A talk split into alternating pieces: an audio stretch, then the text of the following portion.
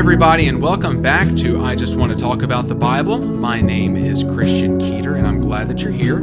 I live in the southeast of the United States with my amazing, beautiful, and godly wife Lacey, and our two wonderful daughters, Felicity and Serenity. And as the title of this podcast, I Just Want to Talk About the Bible, would imply, everything we talk about here is on some level relevant to the scriptures relevant to the Bible, the Word of God. And so every topic we're going to have is going to be connected to conversations about Jesus, conversations about the Word of God, and other such relevant topics. And normally it falls under typically one of three categories. Uh, it doesn't mean that every episode is going to be you know neatly fit under one of these three categories but most of them probably will uh, the first category is just what god has been showing me in my own life and just sharing that with you guys because i believe with all my heart that if he shows me something and it has you know he that that same power that it came with in my own life it'll also come in your life as well because it's originating with something that the lord has shown me. And so i believe that if it changed my heart it'll also change yours. And so the first category is i'm just sharing um, what he has shown me. The second category is a q&a it's just answering questions about the bible.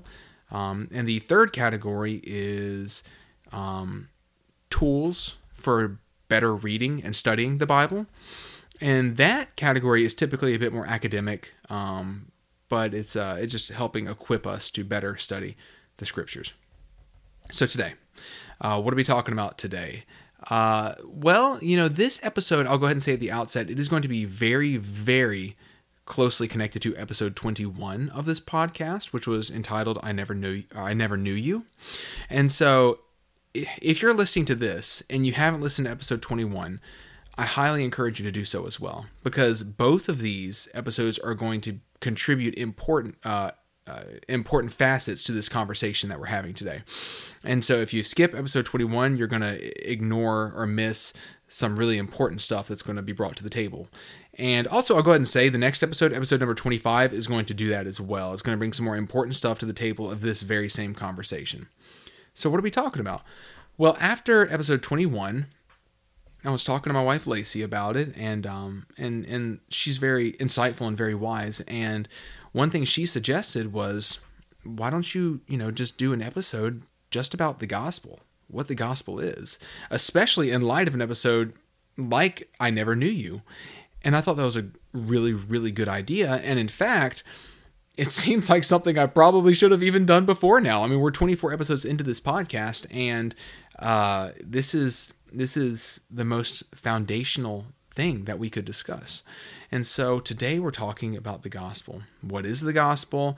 Um, how is somebody born again? What does it mean to be born again? How to have a relationship with Jesus and uh, everything relevant to that. When you hear somebody, you know, talk about being saved, we're going to talk about that a little bit. So, uh, having said that, let's just get right into this and start the conversation.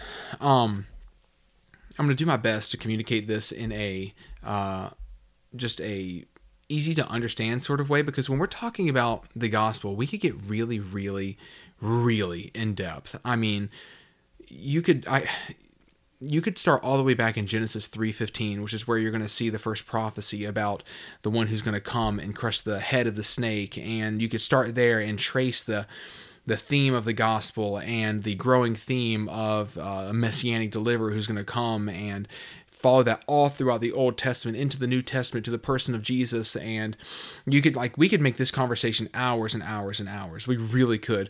And so I'm trying to strike a balance here where this is relatively um uh, I don't even know the right word I want to use here.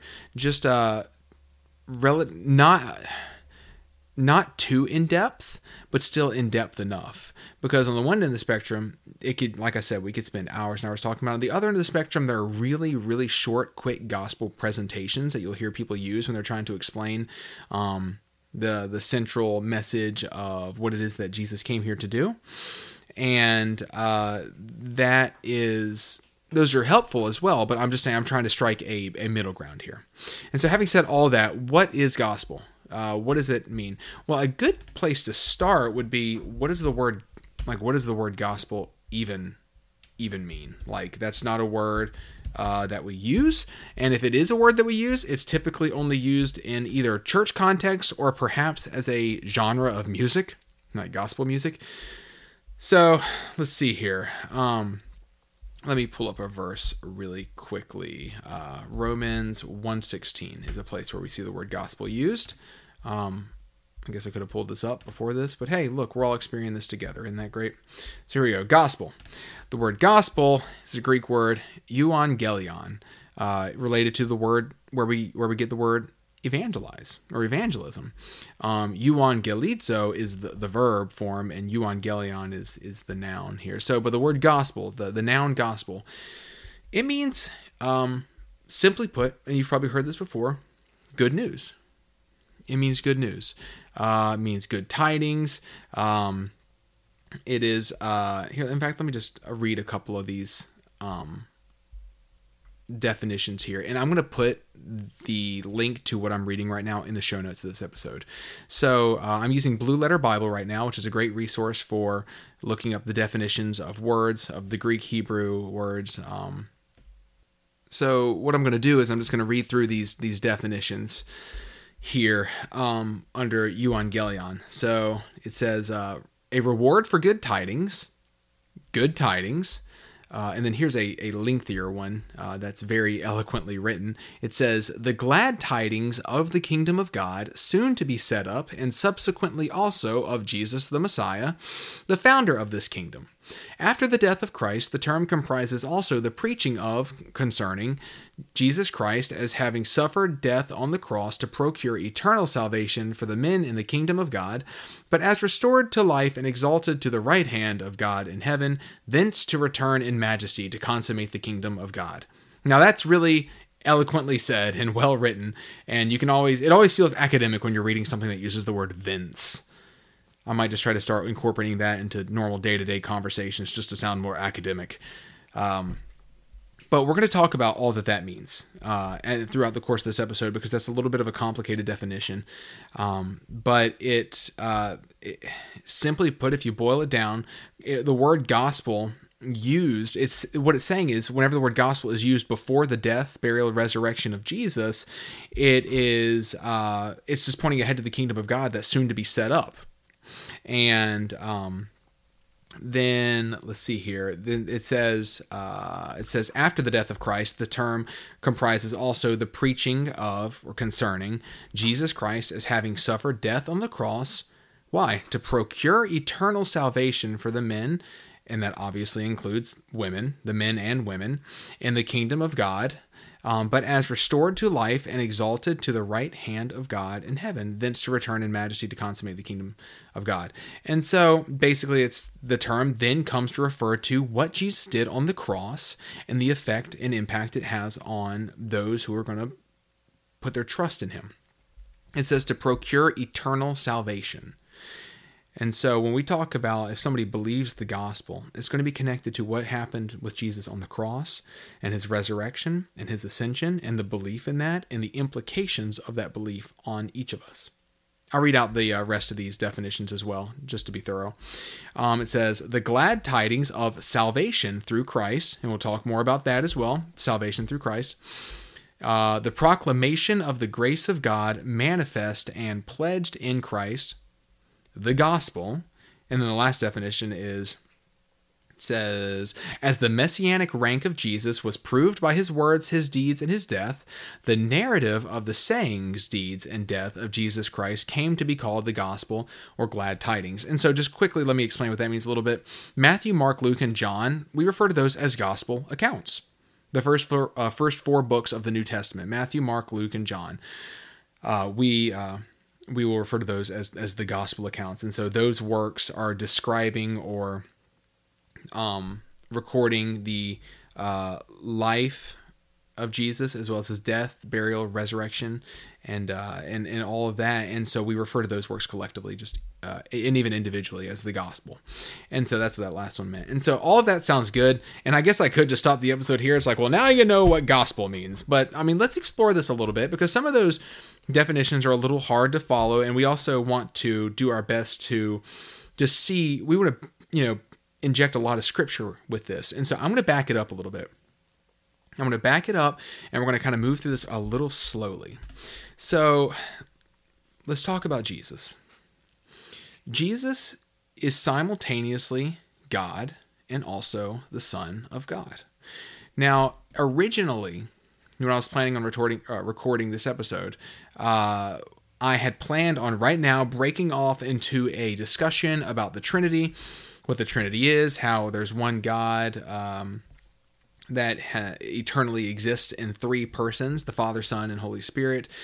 And I was going to go through an explanation on that. And in fact, I've gotten an email before of somebody asking about the Trinity. And so I know that'd be a useful use of time, a beneficial use of time. But this is what I've decided to do. And I already alluded to the next episode earlier in this one, episode 25. The next episode I upload, I am planning on it just being about the Trinity. We're going to talk about the Trinity. Um, we're going to talk about um, how the Father, Son, and Spirit are all um, are all equally God, and yet they're distinct, and yet there's only one God. Which again, this this can be difficult to wrap our minds around, which is part of the reason why we're going to um, devote an entire episode to it. But also, I'm just thinking in terms of episode titles. Like, I want it just to be a resource there where it's like, okay, if somebody's like, I just want to look for information about the Trinity, I don't want to have to listen to it as a subcategory of a different episode. I want it to be set apart as a completely standalone episode. I just thought that'd be a helpful way to organize things for for you guys, and it just made sense to me. So I I say that Jesus is God. He's the Son of God and He is God. There's only one God, but that God eternally exists in three persons the Father, Son, and Spirit. We'll explore that next episode. But Jesus is God, simultaneously God, and also the Son of God. Um, let me just, uh, let's see here. Let me pull up. Yeah, I, I will go ahead and throw in this verse, which we'll come back to this one uh, next week as well. John 1 1 says, In the beginning was the Word, and the Word was with God, and the Word was God. And later on, down there in verse 14 of John 1, it says, And the Word became flesh and dwelt among us, and we have seen his glory. Glory as of the only Son from the Father, full of grace and truth. And if you just read through the whole passage, you realize that, okay, the Word is referring to Jesus here. Like, if you, you can go ahead and read John 1, 1 through 18, and it's explicit. Um, but we will get into all of that in the next episode. But I just use that, I put that out there right now. It's just okay. Jesus is God. He is God, and um, and again, we'll explore that much more in depth. And so, Jesus is God. Um, he, of course, we're familiar with the uh, the virgin birth. Uh, in fact, let me go ahead and you know, I, I honestly hadn't even necessarily considered talking about this aspect of it, but I'll go ahead and bring it up anyways. So in Matthew chapter 1, excuse me, it says, uh, Matthew 1, uh, 18 and following, it says, Now the birth of Jesus Christ took place in this way. When his mother Mary had been betrothed to Joseph, before they came together, she was found to be with child from the Holy Spirit. And her husband Joseph, being a just man and unwilling to put her to shame, resolved to divorce her quietly. But as he considered these things, behold, an angel of the Lord appeared to him in a dream, saying, Joseph, son of David, do not fear to take Mary as your wife, for that which is conceived in her is from the Holy Spirit.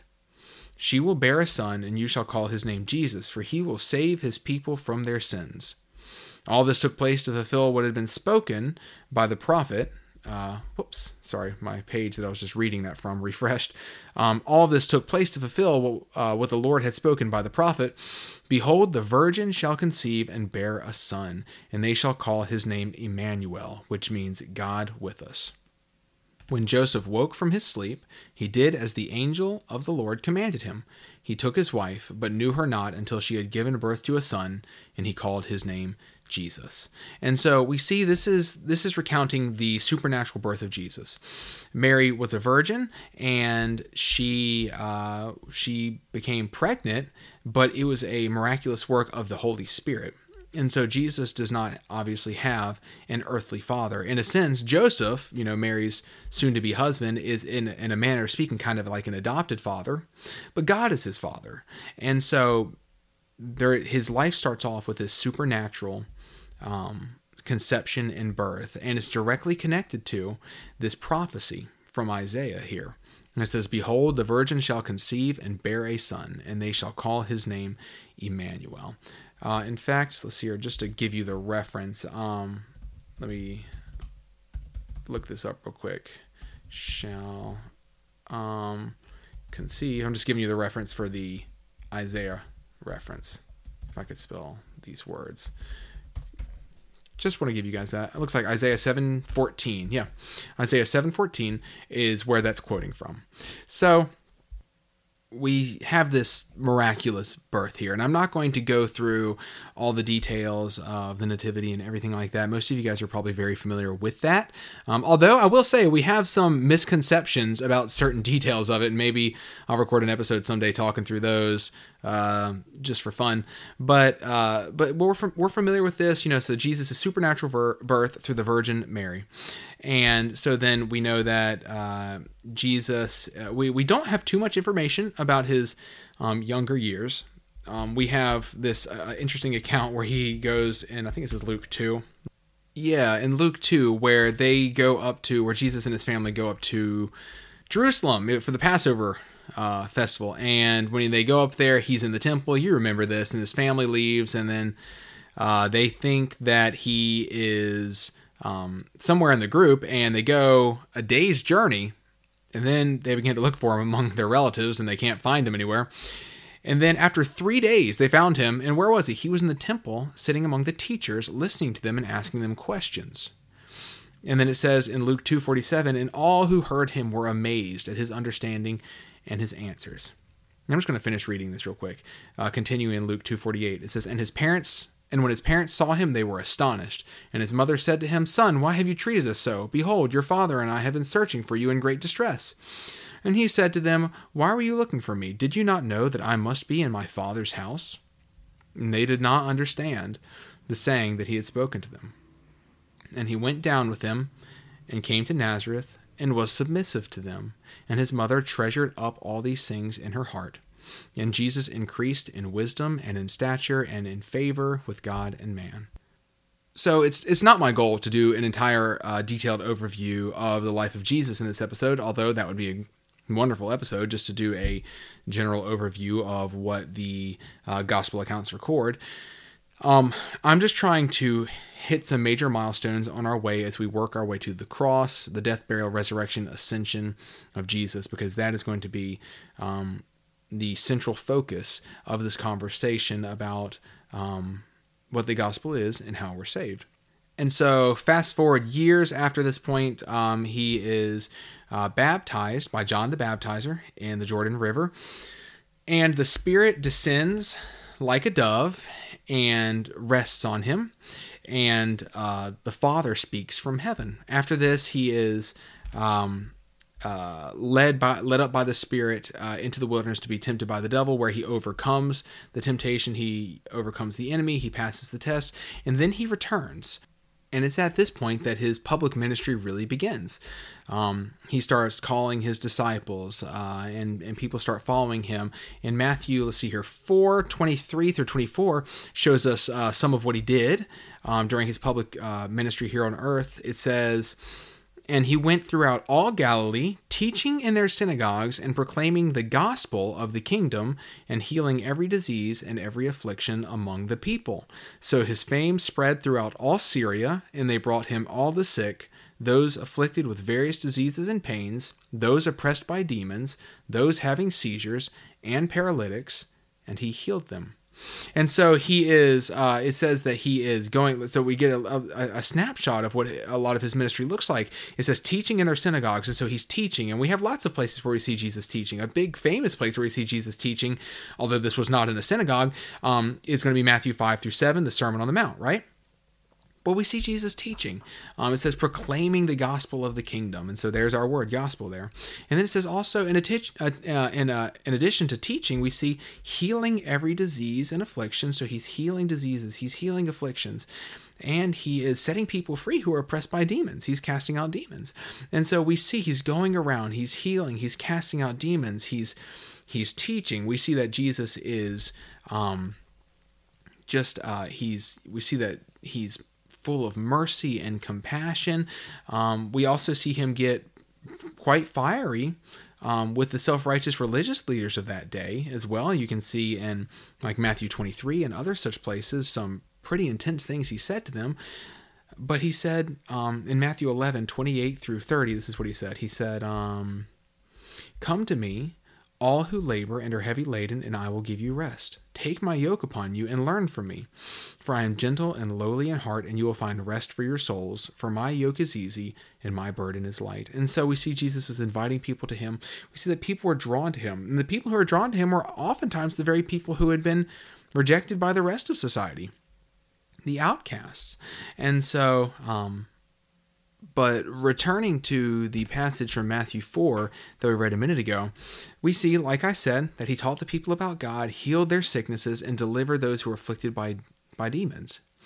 Um, those who were suffering were drawn to him, and, and he embraced them. In fact, uh, we get a glimpse behind the scenes as to what Jesus felt towards the down and out in places like Matthew 9, 35 through 36, which says this.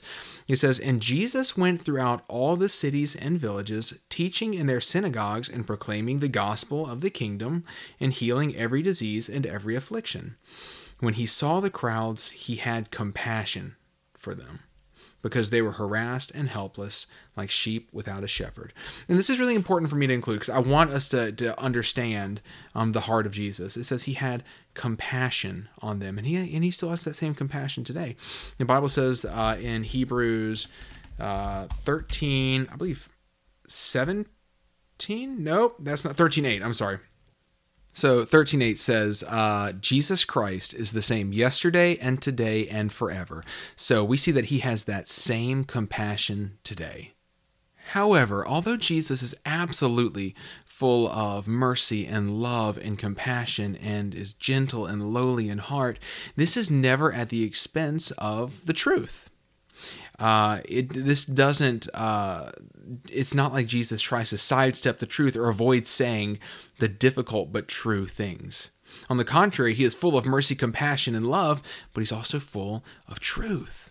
And so we see, let me give you just one example of this, and we'll actually come back to this example in a little bit in this episode. But Luke 13, I'm going to read verses 1 through 5. And it says, let's see, Luke 13, 1 through 5 says, There were some present at that very time who told him about the Galileans whose blood Pilate had mingled with their sacrifices. And he answered them, Do you think that these Galileans were worse sinners than all the other Galileans because they suffered in this way? No, I tell you, but unless you repent, you will all likewise perish. Or those 18 on whom the tower in Siloam fell and killed them. Do you think that they were worse offenders than all the others who lived in Jerusalem? No, I tell you, but unless you repent, you will all likewise perish. And so this is just one example, and it's not an isolated incident, but we see that Jesus, he did not shy away from saying the difficult truth there. He did not uh, try to round the edges off of it. And like I said, we're going to come back to this very passage and talk about it a little bit more. But we see in Jesus that is something that is so crucial for us to understand about God, which is this this perfect, full um, balance of love and truth, of grace and truth. Neither one at the expense of the other. And we're going to see that this is actually going to be this whole grace and truth thing is going to be the entire like backbone of the crucifixion of Jesus because that's going to be the crucifixion, you know, the death, burial, resurrection, ascension because we're going to see perfectly the combination of grace and truth combined at the cross. But we'll come to that in a minute. So coming back, so we see what Jesus did. He would go around healing, teaching, casting out demons. He felt compassion, um, but he also was was clear on on the truth as well. And he traveled around like this for about three years. Um, then he was betrayed, falsely accused, and sentenced to be crucified. We are pretty familiar with the part uh, about Judas betraying him. You remember 30 pieces of silver. However, what's really important to remember is that obviously this did not catch Jesus off guard at all. Um, John 10 17 through 18 says, for this reason, the Father, this is Jesus speaking, by the way. He says, For this reason, the Father loves me, because I lay down my life that I may take it up again. No one takes it from me, but I lay it down of my own accord. I have the authority to lay it down, and I have the authority to take it up again. This charge I have received from my Father. And so, what we're going to come to see is that Jesus came in order to die, as strange as that may seem. Jesus, who is God, came in order to die. But this is something that's very, very noteworthy. Jesus is the only person who actually did not deserve death. He didn't deserve death. And we'll, we'll talk about this a bit more in a minute. So we see that he is, we know that he is falsely accused and crucified. You can read about that in um, Matthew, uh, let's see here, 26 um, and 27 and just all Matthew 26, 27, 28. You can read about it at the end of Mark as well. Uh, you can read about any one of the gospel accounts. Near the end of any one of the gospel accounts, you can go and read about how Jesus was um, falsely accused and uh, sentenced to death. However, it's just important to realize that Jesus allowed this to happen. Um, of course, we remember Gethsemane, where Jesus prayed, and as he's praying to the Father, saying, Father, if there's any other way, then here I'll just read it real quick. So Matthew 26, you know, of course, he's praying in Gethsemane, uh, the Garden of Gethsemane, right before his um, betrayal.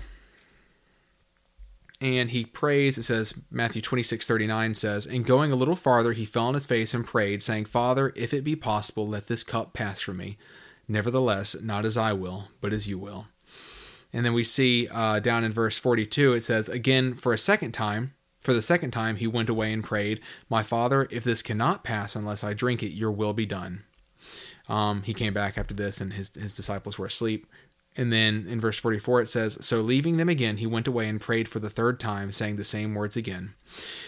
And then he comes back, and the uh, and then Judas comes, of course, um, with the mob with the the great crowd with the swords and the clubs and such and the the arrest begins. And so um but jesus you know he allowed this to happen. Um, as we already saw he said that you know no one takes his life from him. He says he lays it down of his own accord and he has the authority to lay it down and the authority to take it up again. So this is very important. But why is it that jesus is the only one who did not deserve to die? Well this is crucial. This is very very important Jesus never sinned. He never sinned. Um, Hebrews 4:15, uh, it's speaking of Jesus. It says, "For we do not have a high priest who is unable to sympathize with our weaknesses, but one who in every respect has been tempted as we are, yet without sin." It says, "Yet without sin." Jesus did not sin. He never sinned. Um, 1 John 3 5 says, You know that he appeared in order to take away sins, and in him there is no sin. And one more passage I want to look at really quickly, and then we're going to talk a little bit more about. Uh, well, we'll see. Let me just read 1 Peter um, 2 22 through 25 really quickly. Talking about Jesus, of course. Let's see here. Let me pull it up really quick. 1 Peter 2 22. Um, yeah, 1 Peter 2, 22 through 25 says, He committed no sin. Okay, right there at the outset, it says it out the gate. He committed no sin, neither was deceit found in his mouth. When he was reviled, he did not revile in return. When he suffered, he did not threaten, but continued entrusting himself to him who judges justly. He himself bore our sins in his body on the tree, that we might die to sin and live to righteousness. By his wounds you have been healed. For you are straying like sheep, but have now returned to the shepherd and overseer of your souls. And so there's a few key things I want to take away from this passage here. One, it says that Jesus lived a perfectly sinless life. Like it said, he committed no sin, neither was deceit found in his mouth. It says he bore our sins for us. So it says he himself bore our sins in his body on the tree, um, which is, of course, a reference to the cross. Then he goes on and says, that we might die to sin and live to righteousness. It says, by his wounds you have been healed. And so we are healed by his wounds. Again, referring to the crucifixion. And it says, For you were all straying like sheep, but have now returned to the shepherd and overseer of your souls. So we we were straying like sheep. So we can see from this passage that Jesus Jesus lived a perfectly sinless life. He bore our sins for us. We are healed by his wounds, and we were straying like sheep. And so this is this is what let me explain what this means a little bit more. The Bible makes it abundantly clear that all of us have sinned. Um, Romans 3:23 famously says, "For all have sinned and fall short of the glory of God." But I mean, I don't need to convince you of that, probably. I mean, I don't think there's anybody out there that'd be like, yeah, you know, I've never sinned. I've never done anything wrong. And it wouldn't take long for us to disprove that. Jesus uh, summed up the entire law, the entire law and the prophets, he said, with love the Lord your God with all your heart, soul, mind, and strength, and love your neighbor as yourself. And so, can we honestly say that throughout our lives, every single moment of every single day, we've loved the Lord our God with all of our heart, soul, mind, and strength, and loved our neighbor as ourselves? Well, no, of course not. Nobody could say that. I mean, no one aside from Jesus. So the Bible makes it clear all have sinned and fall short of the glory of God. And so we could never rightfully claim to have lived a perfect life. However, God is holy. Um, Isaiah 6 3, uh, I'll read part of the verse. Let, me, let me just pull up Isaiah 6 3 real quick. Sorry. Um, Isaiah 6 3 says, um, I'll read 6 1 through 3. In the year that King Uzziah died, I saw the Lord sitting upon a throne, high and lifted up, and the train of his robe filled the temple. Above him stood the seraphim. Each had six wings. With two he covered his face, and with two he covered his feet, and with two he flew. And one called to another and said, Holy, holy, holy is the Lord of hosts. The whole earth is full of his glory. So we see that God is holy. And holy means set apart. Um, that's what the word means. It, it, you, if you did a study on the word holy, you would see this. So it means set apart, and it refers to here in this context. It refers to how God is completely set apart from sin. He is he's completely perfect. He is holy.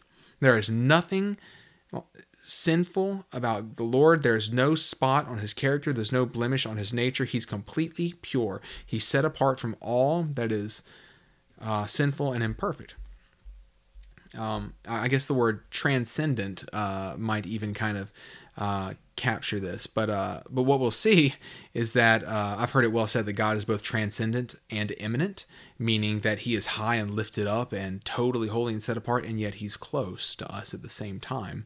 Um, and uh, it it says actually in Psalm 145, 18, it says, The Lord is near to all who call on him, to all who call on him in truth.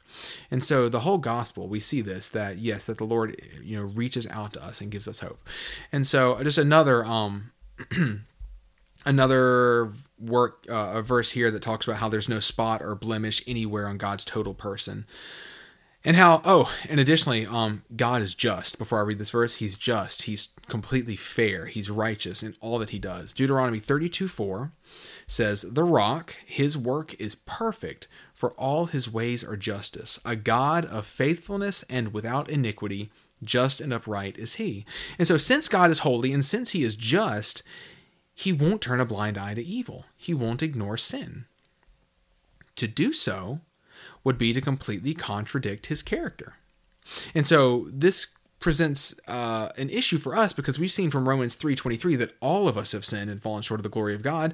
And then jumping ahead a few uh, chapters in Romans 6 uh, 6:23 it says for the wages of sin is death but the free gift of God is eternal life in Christ Jesus our Lord. And so the fair payment for our sins is death. It's separation from God it's alienation from God. It's to be apart from Him. It's the opposite of being in His presence. It is, um, it is uh, the the fair payment for our sins is hell. And so somebody might say, well, that seems really, really harsh. You know, we all make mistakes, and I mean, do, am I really going to, you know, go to hell because I I made you know mistakes? And listen, listen, our sin separates us from Him. And a helpful analogy I've heard before is just that of think of an earthly judge. So imagine you're in a courtroom and somebody comes before a judge and they've committed crimes. They've committed objective crimes. They've hurt people. Um, they've stolen. They've murdered. They've done this, that, and the other. And it's indisputable. There's no denying it. It's not like, well, maybe they did it, maybe they did not. No, no, it's clear. They've done these horrible things. And the judge says, you know what? I'm going to let you go. Would that be a good judge or a bad judge? It'd be an awful judge because he just failed to do what he was supposed to do, which was uphold justice. And so he would be a wicked judge because he didn't do what was right.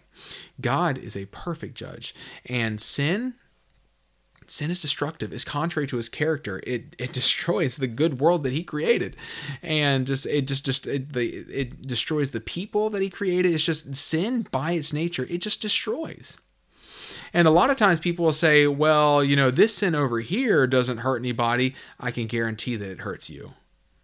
I can guarantee that it does. Sin always has some sort of detrimental destructive effect even if you don't see it. So, but sin separates us from God. The wages of sin is death, it says. But the free gift of God is eternal life in Christ Jesus our Lord. There's the hope in that second verse, because, however, despite our sin, God still loves us immensely and wants a relationship with us. He wants us to be close to Him, not because He needs us. He does not need us. He doesn't need anything, but just because He loves us. We are His creation. So He created a way for us to have peace with Him. Romans 5 6 through 8 says, For while we were still weak, at the right time Christ died for the ungodly. For one will scarcely die for a righteous person, though perhaps for a good person one would dare even to die. But God shows his love for us in that while we were still sinners, Christ died for us. This is why Jesus came. I'm sorry, I, I, I, the quote ended after Christ died for us. But this is why Jesus came. Um, he came that we might have life and forgiveness and peace with God. When Jesus died on the cross, he died a death he did not deserve, so that for those who believe in him, they might have the life that they don't deserve. And so it's sometimes called the great exchange. His righteousness is given to us for our sinfulness.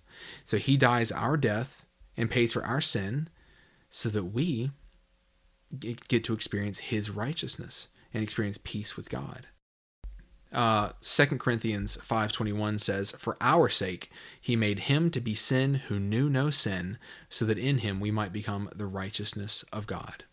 And so we see that um, Jesus' death opened up a way. And wh- how did it open up a way? Well, think about it. If God is both just and you know, love, how do these things work together? The justice is going to demand a payment, of course, but the love wants to create a way where we can have peace with him. And so Jesus' death on the cross fulfills both of those things. Jesus, like we saw in Romans 5 through 6 a moment ago, Jesus it says, For while we were still weak, at the right time, Christ died for the ungodly. Then a couple verses down, it just says, um, But God shows his love for us in that while we were still sinners, Christ died for us. And so we see the love of God manifested in the sacrifice of Jesus, and we see the justice of God manifested in the sacrifices the sacrifice of Jesus. The cross of Jesus perfectly demonstrates God's holiness and justice as well as his mercy and love. It's been well said the cross is where love, or I'm sorry, justice and mercy meet. It's where justice and mercy meet. But here's the amazing thing although Jesus died, and he did die, he did not stay dead. He rose from the dead. And this validated everything that he said. He foretold his own death and resurrection. In Matthew 16 21, it says, um, From that time, Jesus began to show his disciples that he must go to Jerusalem and suffer many things from the elders and the chief priests and the uh, from the elders and chief priests and scribes, and be killed, and on the third day raised. And remember how he said that no one takes his life from him. Remember that? Um, he says that he has the authority to lay it down, the authority to take it up again. This charge I've received from my Father, he said. And so this is so this is crucially important. He foretold his own death and resurrection. This validated what he said. Because think about it. If he said that he was going to rise from the dead and he didn't, then that just, then how could you trust anything he said? But since he foretold his own death and resurrection, that validated everything he said. That's supernatural. Um, I'm going to read a little bit of a lengthy uh, quote here from 1 Corinthians. It's five or six verses. Um, but it really simply captures the gospel, the good news. 1 Corinthians 15, 3 through 8 says, For I delivered to you as of first importance, this is the Apostle Paul speaking, I'll start over here. For I delivered to you as of first importance what I also received, that Christ died for our sins in accordance with the Scriptures, that he was buried, that he was raised on the third day in accordance with the Scriptures, and that he appeared to Cephas, then to the twelve. Then he appeared to more than five hundred brothers at one time, most of whom are still alive, though some have fallen asleep. Then he appeared to James, then to all the apostles. Last of all, as to one untimely born, he appeared also to me. So, what is the Apostle Paul saying? He's summarizing the gospel here. He says, Christ died for our sins in accordance with the scriptures. He was buried. It says he was raised on the third day. And not only that, but hundreds of people saw him alive from the dead. Hundreds of people saw him alive from the dead. And the interesting thing is, whenever Paul wrote First Corinthians, he said, um, it says here, then he appeared to more than 500 brothers at one time, most of whom are still alive, though some have fallen asleep. The phrase "fallen asleep" is um, is a, a, biblical phrase sometimes used uh, in the New Testament to um, describe someone who's died, because well, it points ahead to the future uh, bodily resurrection. Those who die go to be with the Lord. Um, in the in between sort of time between now and then the resurrection but then the resurrection we're going to be given new bodies and that's a different topic altogether but I, that's the logic behind the phrase fallen asleep here. But the point is he's saying the majority he says most most of whom are still alive. And so Paul is sitting here saying, listen, he rose from the dead, and there have been hundreds of eyewitnesses. And by the way, most of them are still alive. It's as if he's saying, go ask them. Go ask them. This is real. This is true. This isn't made up. There are eyewitnesses who are living today who will tell you about it. That's what he's saying. And this, you know, the time when First Corinthians was written. That's crucial. Um, and then, of course, you know, after Jesus' death, burial, and resurrection, he returned to heaven. He was he ascended back um, to heaven, which is, of course, where he came from. And he sat down at the right hand of the throne of God, which is where he is now. Um, Colossians 3 1 says, If then you have been raised with Christ, seek the things that are above, where Christ is, seated at the right hand of God. So he's seated at the right hand of God. And so Jesus died, he was buried, he rose from the dead, and it says that he died for our sins. This is so important. This is so important. Jesus died for our sins. There is no way to have peace with God apart from Jesus and what he did and his work. This is going back to episode uh, 19 as a Q&A on what about those who have never heard the gospel. And so that's kind of another companion to this one as well.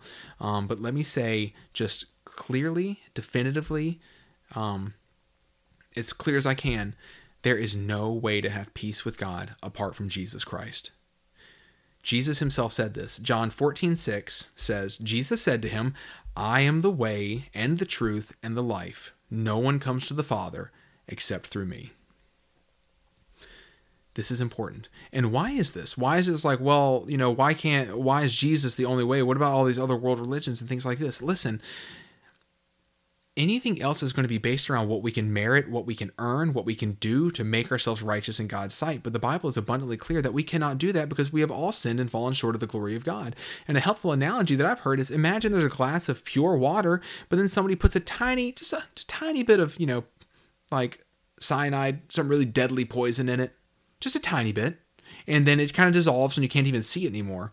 Would you drink that glass of water? Well, no. But the good water outweighs the poison. There's more, quote, water in there than there was of the few drops of poison you put, put in. Then why won't you drink it? Because the whole thing is tainted by it. It's not, that's, that's not, it's not, it's not pure water anymore. It's dangerous. It's dead it, or it cause death. And so it's the same with sin. It's the same with sin. We cannot earn our way into God's presence. We cannot it's not a matter of doing enough good to outweigh the bad. Sin demands a punishment. It's contrary to the uh, character of God. The wages of sin is death, like we saw in Romans 6 in the first part of Romans 6:23. But here's the thing Jesus said, I am the way and the truth and the life. No one comes to the Father except through me. But how do we experience the forgiveness of sins? Because we've seen from multiple passages this point that it's like, yeah, he bore our sins in his body and he paid for our sins. Paul said that, um, that he, let's see, where, where was I? That he, that he died for our sins. In in 2 Corinthians 5:21, it says, "Remember he made him uh, for our sake, he made him to be sin who knew no sin that in him we might become the righteousness of God." Is this just something that happens automatically? We're all automatically saved because of what Jesus did? No. Not according to the Bible. Such teaching would be called universalism, and that's just not a biblical notion. Listen to John 3:16. Um, this is one of the most famous verses, if not the most famous verse, but listen closely. For God so loved the world that he gave his only Son, that whoever believes in him should not perish but have eternal life. Listen to that. Who are the ones that shall not perish or that will not perish? Whoever believes in him. This is important. For God so loved the world that he gave his only Son, that whoever believes in him should not perish, but have eternal life. It is by putting our faith and trust in Him and surrendering to His Lordship over our lives. It is by belief in Jesus. And in fact, one word that uh, one Bible, I heard a Bible scholar use this word to better kind of capture the idea. It's the idea of giving our allegiance to Jesus. And I like that terminology because there, you know, you'll hear about these um, people who are like, yeah, you know, when I was like five or six, and I'm, what I'm about to say, I'm, this is not negative. I'm not trying to criticize anybody. And if you'll listen to the episode I Never Knew You, episode 21, you'll see that I was in this camp myself. But you'll hear somebody say, yeah, you know, I prayed a prayer and asked Jesus to come into my heart years and years ago. But then there's been no practical change in this person's life. They don't you know, they may agree with the facts of the gospel, but it's clear that there's no allegiance to Jesus. Um, it's just they're kind of doing their own things, doing whatever they want. There's no concern about holiness or doing the right thing or following or knowing the Lord. And so that's why I like that word allegiance that I heard somebody use. And so it's um, belief in Him, trust in Him, putting our faith in Him. And so, um, again, like I've shared before, I thought I was a Christian for six years from when I was 13 to 19, but the fruit didn't match the tree. I was claiming to be a Christian, but there was nothing in my life to show any evidence that I had been changed. There was nothing in my life that showed even an ounce of allegiance to Jesus. Yeah, I maybe intellectually agreed with the facts of the gospel that Jesus died and rose from the dead, but there was no loyalty, there was no faith, there was no trust frankly, I just didn't want to go to hell, you know, but I didn't actually want to know the Lord. Again, you could go and listen to more about that in episode 21 of this podcast.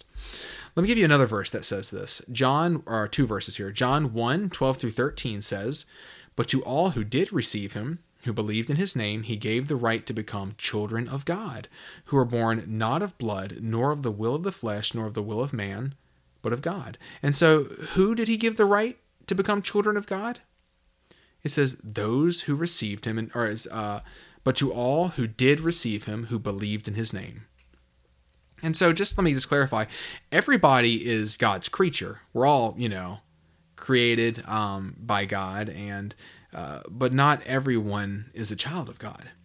We become children of God when we're born again, when we're saved, when we, you know, uh, when we place our faith and uh, trust, and again, the word allegiance. I like that word uh, in Jesus. But to all who did receive him, who believed in his name, he gave the right to become children of God. The offer to have peace with God, it is a totally free offer, but it must be accepted. And true faith in him will always lead to a changed life. When someone truly believes, they're changed. We're, we're transformed. In fact, 2 Corinthians 5.17 says, Therefore, if anyone is in Christ, he is a new creation. The old has passed away. Behold, the new has come. And this means that our desires change, our thinking changes, who we are changes. We cease to be who we were, and we become something altogether new. Now, let me be clear. This doesn't mean that there's an instantaneous, no longer struggling with anything. It doesn't mean that you don't struggle with sin. It doesn't mean that you don't have days where you feel dry or indifferent to things of the Lord. But all I'm saying is there has to be a change. If 2 Corinthians 5:17 is true, which it is, then if we're in Christ, we're new creations. This is very, very important. This is so important for us to understand. And again, right, I, I could go off on a huge tangent about this right here, but I would just refer back to episode 21, I Never Knew You, that talks all about um, that sort of topic, how we are changed. But just just to do a very simple, short recap, that just means that true belief also comes with repentance. If we truly believe, it's going to come with repentance. And to repent means to experience a change in thinking that leads to a change in living. It's to stop going one way and to turn and go another. It's to stop walking in our own way and to follow the Lord. Jesus said in, um, let's see here, Luke 9. Let me, oops, let me pull it up. Luke 9. Um, Luke 9 23 says, And he said to all, If anyone would come after me, let him deny himself and take up his cross daily and follow me. And I referenced Luke 13 a little while ago. Let me go there now. Um, this is a good time to talk about it. Luke 13. Um, I might have just said, did I just say Luke 19? I don't know. I can't remember. I, I meant Luke 13 if I did. Um, I don't know. I might have said Luke 13. But Luke 13, um, 1 through 5. I'm just going to read this really quickly and comment along the way.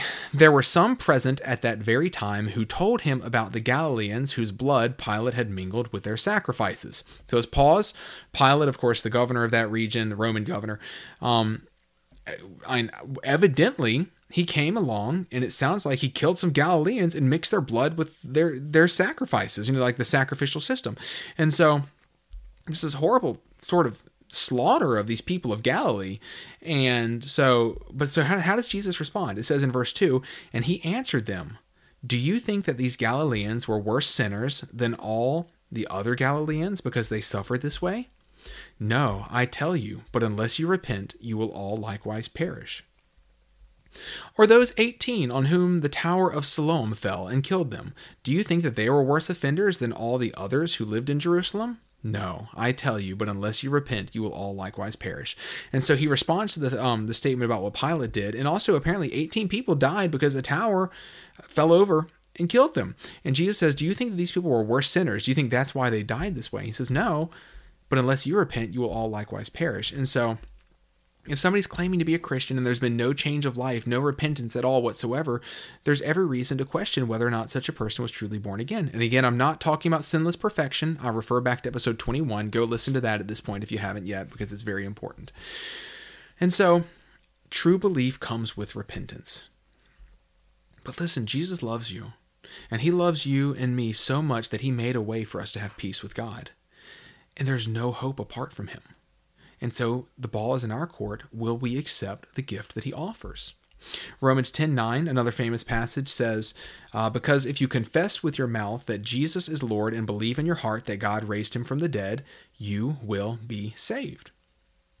Ephesians 2 8 through 9 says, For by grace you have been saved through faith. And this is not your own doing, it is the gift of God, not a result of works, so that no one may boast. If you come to him, he will not send you away.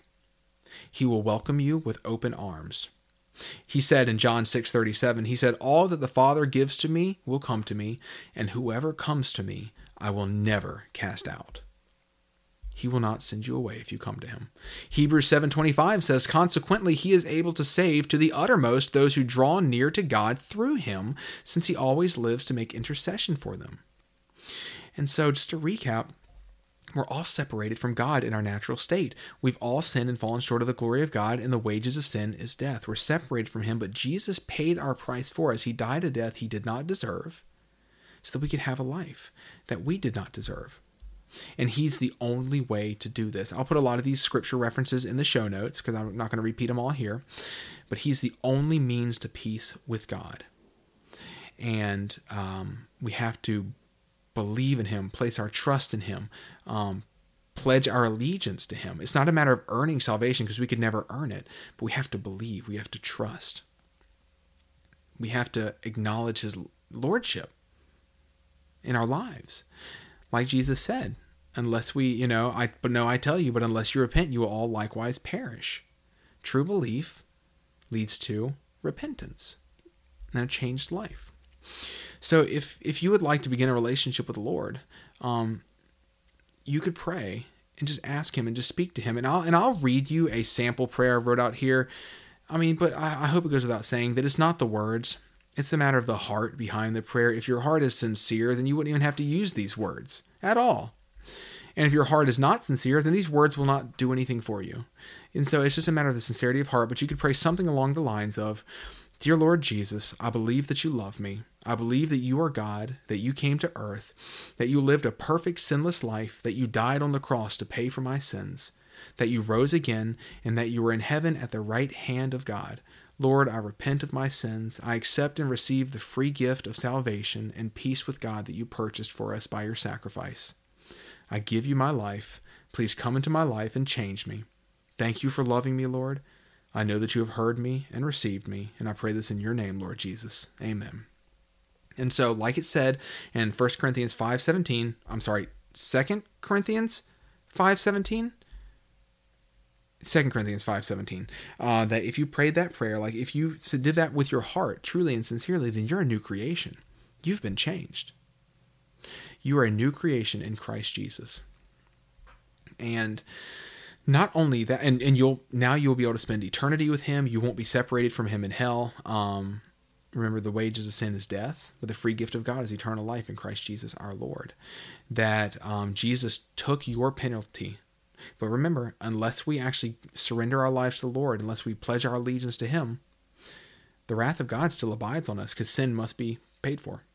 And so the only way is to accept Jesus' sacrifice.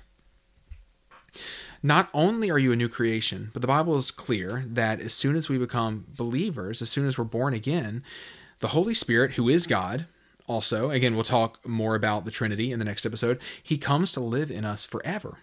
And the Holy Spirit encourages us, convicts us, leads us, is the source of power to live the Christian life. We could not live the Christian life without the indwelling, empowering presence of the Holy Spirit. It is it is the Lord taking up residence within us. And he does so much more than even these things. Let me um read a passage from Romans 8 here talking about the Holy Spirit and maybe we'll do an episode sometime just on the Holy Spirit. But Romans 8, 9 through 17 says, You, however, are not in the flesh, but in the Spirit, if in fact the Spirit of God dwells in you. Anyone who does not have the Spirit of Christ does not belong to him. But if Christ is in you, although the body is dead because of sin, the spirit is life because of righteousness. If the spirit of him who raised Jesus from the dead dwells in you, he who raised Christ Jesus from the dead will also give life to your mortal bodies through his spirit who dwells in you. So then, brothers, we are debtors not to the flesh to live according to the flesh. For if you live according to the flesh, you will die. But if by the Spirit you put to death the deeds of the body, you will live. For all who are led by the Spirit of God are sons of God. For you did not receive the spirit of slavery to fall back into fear, but you have received the spirit of adoption as sons, by whom we cry, Abba, Father. The Spirit Himself bears witness with our spirit that we are children of God, and if children, then heirs, heirs of God, and fellow heirs with Christ, provided we suffer with Him in order that we may also be glorified with Him. So the Bible is very clear. It says in that passage that anyone who does not have the Spirit of Christ does not belong to him, meaning that if you truly just put your trust in Jesus, you do have the Spirit of Christ living inside of you. And you see, just from that passage, he gives us the power to say no to sin. It says we're not debtors to the flesh to live according to the flesh, right? Then it says a little bit further down, it says, um, it says, uh, or next verse, for if you live according to the flesh, you will die. But if by the Spirit you put to death the deeds of the body, you will live. So, power to live victorious life. It says, for all who are led by the Spirit of God are sons of God. So the Lord will lead us and guide us. It says that He's the Spirit of adoption, and so we. He. It says, um, uh, but you have received the Spirit of adoption, by whom uh, as sons by whom we cry abba father. And so we see that we just desperately need the holy spirit. And if you just sincerely prayed that prayer if you were sincerely born again then he lives in you now. And he'll never leave you nor forsake you. He will help you. Jesus refers to him as the helper in john 14 so if you are a new believer then i want to congratulate you and say it's the best decision you've ever made in your life and there's some immediate next steps that I want to encourage you to do because we we we got to get connected. Mean, we have to. Uh, we can't do this alone. So first, I would encourage you to begin to pray. Simply talk to the Lord. Um, talk to Him about all that's going on in your life and what is on your heart. Ask Him to speak to you as well. First Peter uh, five six through seven says, um, "Humble yourselves under um, sorry, let me start over. Humble yourselves therefore under the mighty hand of God, so that at the proper time he may exalt you, casting all your anxieties on him because he cares for you. The Lord cares about you and wants you to come to him in prayer with everything that is on your heart. And so start by praying. Begin to pray. And then I'd encourage you to start reading the Bible. Um, you know there uh, as far as where i'd recommend you begin reading i actually believe i recorded a podcast on this a while back. Let me look up the actual uh, episode number uh, so i can reference it i see here. Um, yeah episode number nine where should i start reading the bible? So i'd encourage you to listen to that episode um, but simply put just start reading in luke. Um, luke is one of the four gospel accounts and you just want to do anything you can to learn more about jesus right now. And so just do everything you can to learn more about Jesus and be sure to ask the Lord to help you to understand as you read. Um, Psalm 119, 18 says something that is a really good prayer to pray whenever we come to the Bible. It says, Open my eyes that I may behold wondrous things out of your law. Next, um, so begin to pray, read the Bible, join a church. We cannot do this alone. We need people coming alongside of us to help us. We need people to encourage us, to challenge us, to help bear our burdens and um, especially like I would like we we cannot do it on our own. Hebrews 10, 24 through 25 says, And let us consider how to stir up one another to love and good works, not neglecting to meet together as is the habit of some, but encouraging one another, and all the more as you see the day drawing near. And so you may already know of a good church, um, but just begin to pray that the Lord would lead you to a church. And I would encourage you don't just stay at the first one you go to. Ask God to show you which one you should be at and believe that He will. I can't say exactly how He'll do it, but I believe confidently that He will hear and answer that prayer and make it clear which church you should be at. And after this, the next step that I would recommend would be for you to get baptized and be to get baptized. And this is something that you could talk to the leadership about the church that you join about. I'm sure the leadership will be able to answer your questions and point you to plenty of places in uh, scripture that talk about the importance of baptism, but every single um, Jesus follower should be baptized. Uh, we see this from multiple places. Um, uh, Matthew 28, uh, we'll go there real quick. Let me just read this. The Great Commission. Jesus said, uh, well, it says, starting in verse 18, and Jesus, this is Matthew 28, 18 through 20, and Jesus came and said to them, All authority in heaven and on earth has been given to me. Go therefore and make disciples of all the of all nations, baptizing them in the name of the Father and of the Son and of the Holy Spirit teaching them to observe all that I have commanded you. And behold, I am with you always to the end of the age. And so here, being baptized is connected to being a disciple. It says, Go therefore and make disciples of all nations, baptizing them in the name of the Father, Son, and Holy Spirit. So if you're a Jesus follower, if I'm a Jesus follower, then we need to be baptized. Uh, let's see here. Acts chapter 2, just one more quick verse. Acts chapter 2 is the day that the Holy Spirit came, and uh, this was uh, after Jesus' death, burial, resurrection, and ascension. And then um, the, uh, the, the Holy Spirit came and, and filled the disciples of Jesus. And then Peter preaches uh, a sermon in Acts chapter 2.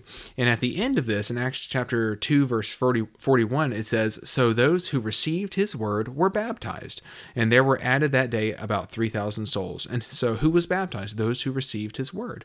And so again, if you've come to, you know, place your faith and trust in the Lord, then I would encourage you to be baptized. And as far as, you know, what baptism even means or symbolizes, I've recorded an episode um, that touched on this. And let me look up the actual episode number here. It might have been episode 14. Let me see. Yeah. Episode 14, um, Our Funeral Leads to Our Freedom. It's about Romans chapter 6. In that episode, I talk uh, some about what baptism symbolizes, what it signifies, um, what it, um, the spiritual reality to which it points. So uh, I would encourage those to be your next steps. And so I hope this has been encouraging to you. I, I can just tell you guys, uh, I've been a believer about 12 years at this point, and I'm a completely different person than I was beforehand. The Lord changed me. Like I, I just completely different person. And there are some changes that were instantaneous. There's some that have taken uh, years and years to change, and still plenty of changes that are still happening but the entire direction of my life changed and um, and I'm so thankful and I know that any of you who take this step as well will be thankful also and those of you who are born again you could say the exact same thing that I just said and um, so I hope this has been encouraging to you. If you're already a believer, then I hope that this episode can be a resource to you that you can share with people. Maybe if somebody's asking questions about the gospel or just wants to have a general resource uh, about what the gospel is and how to be saved. And so I hope that this has been very, very encouraging. Just to recap, like I said, this is meant to be taken in conjunction with episode 21 of this podcast. And uh, the next episode, episode 25, will be an important companion to this one as well. So, as always, I hope y'all are doing well. God bless you.